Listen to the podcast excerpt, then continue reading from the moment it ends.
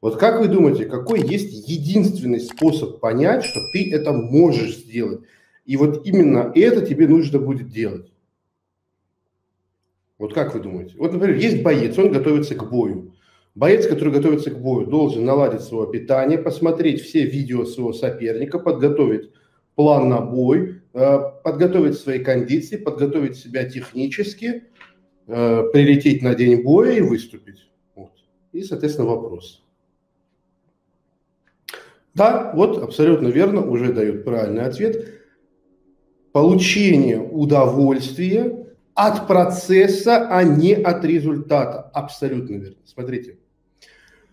Человек является наркоманом состояний. Человек ничего не делает, если это не ведет к приятным для него состояниям. Это единственная причина.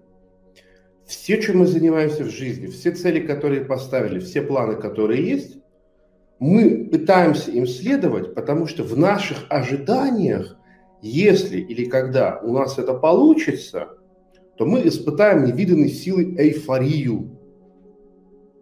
И вот смотрите, в чем возникает сложность.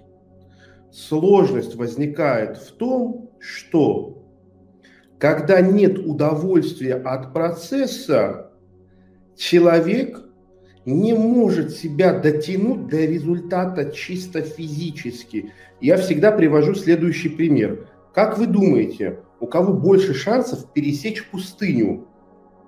Человеку, который каждый час на своем маршруте будет встречать небольшой клад из бутылки воды и сухофруктов, или человеку, который только в конце своего пути получит тонну воды и три тонны сухофруктов.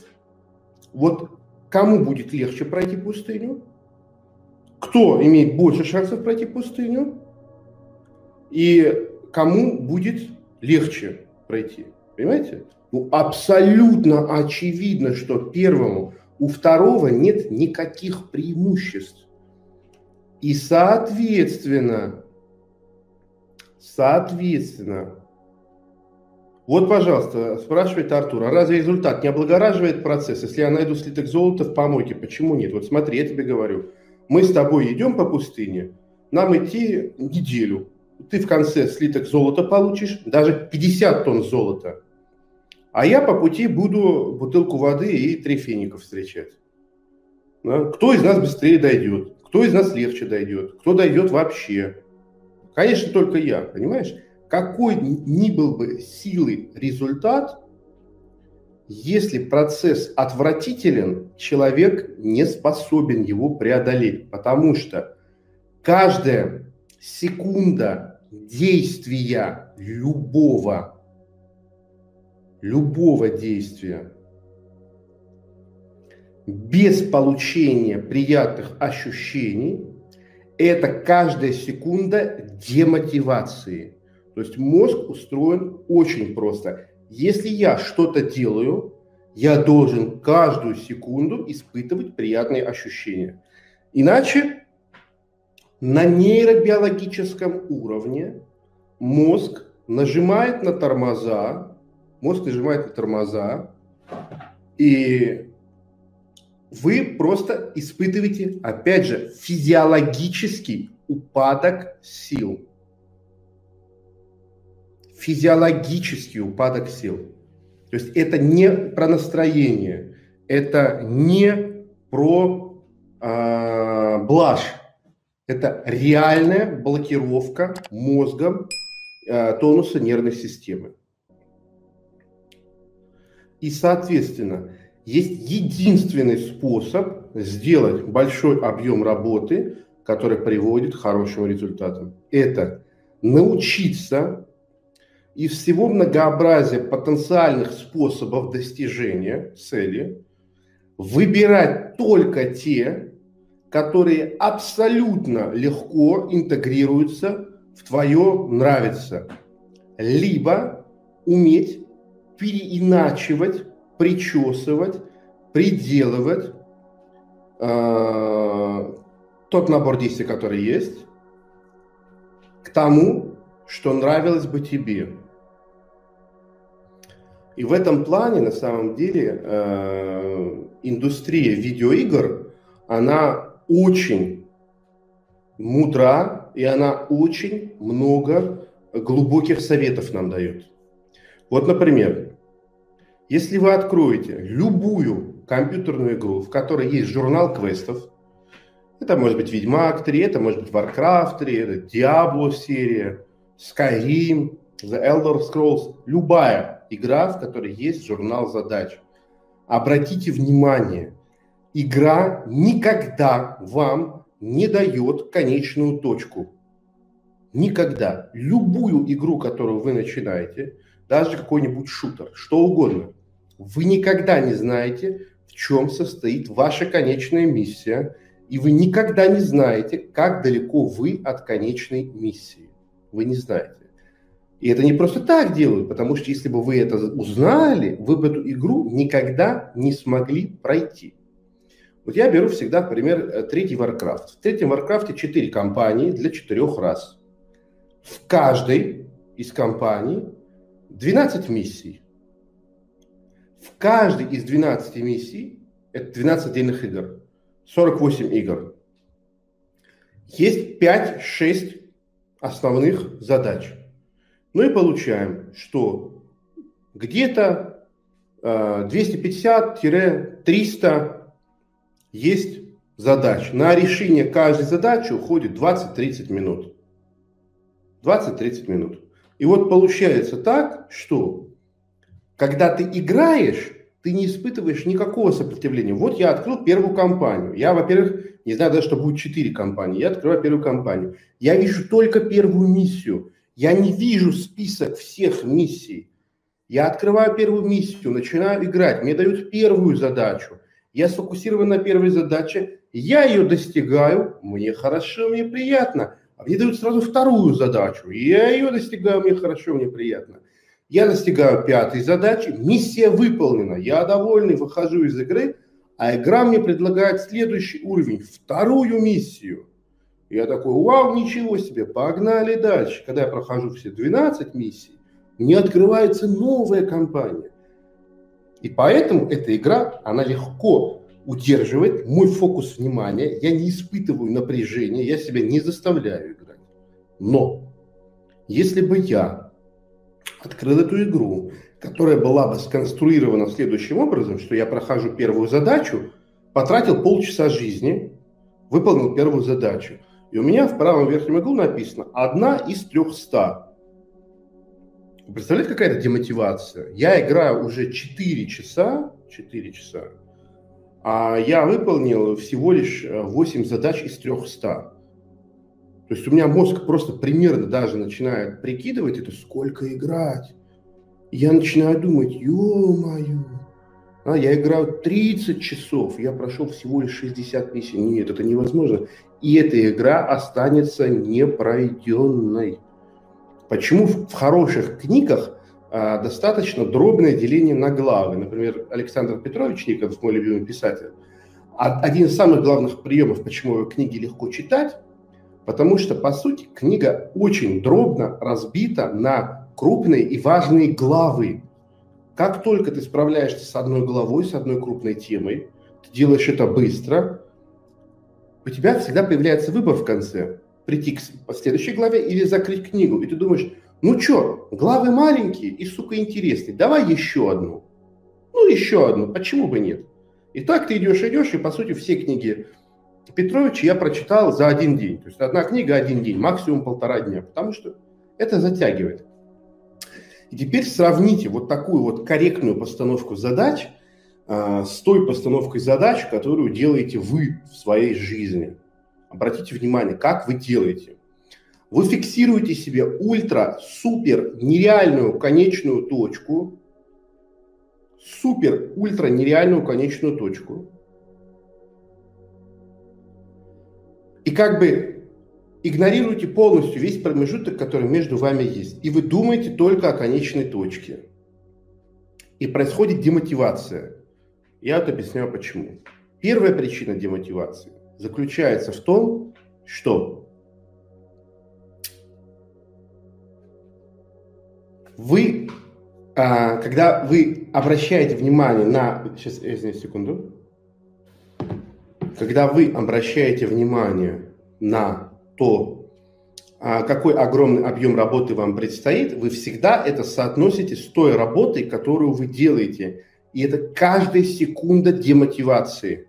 Каждая секунда. Ты... Почему большинство людей никогда не смогут э, себе хорошее тело построить в тренажерном зале? Потому что ты не чувствуешь прогресса после каждой тренировки. Ты не чувствуешь его, ты его не понимаешь, ты его не видишь.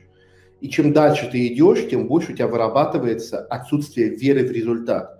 А что нужно делать всего лишь в конце каждой тренировки, чтобы нейробиологически сохранять у себя веру в результат и закрепление? Кто додумается? Вот что нужно делать? Нужно выходить на пампе. То есть, вот ты делаешь объем работы, силовой, там, сердечно-сосудистый, еще что-то, еще что-то. Но за 5-7 за 7 минут ты должен накачать себя кровью в руки, в плечи, в грудак. Выходишь, вот так вот встаешь и такой, ебать, твои глаза должны увидеть, что вот я пришел в зал сдутый, выхожу надутый. Все. Вся история. Вся история. Мозг понимает, зачем ты пришел. Мозг хочет, чтобы ты вот пришел, что-то сделал и вышел с результатом. Ему не интересно ничего другое. Поэтому мы должны все время, все время подкармливать себя в процессе. Мы являемся человеком, который идет через пустыню. Вы должны себя так видеть. Вы идете через пустыню. Вам скучно, голодно, холодно, жарко, плохо. И чтобы вы дошли, вы должны все время подбрасывать, все время подбрасывать себе что-то. Ультимативным, то есть непревзойденным, непревзойденным способом а, подкармливания является удовольствие от процесса.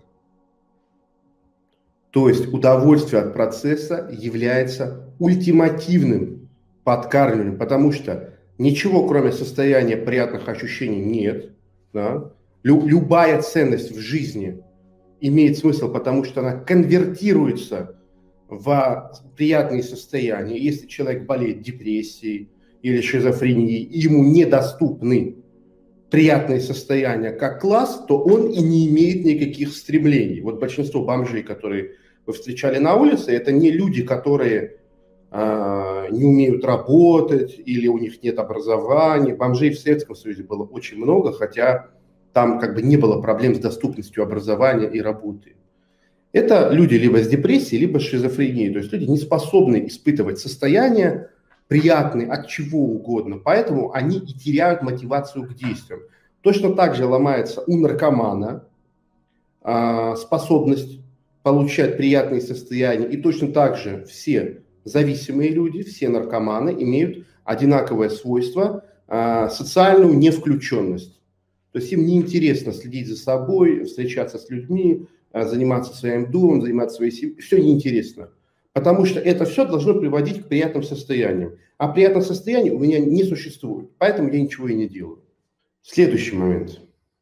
Да, да, да. То есть ультимативным является процесс.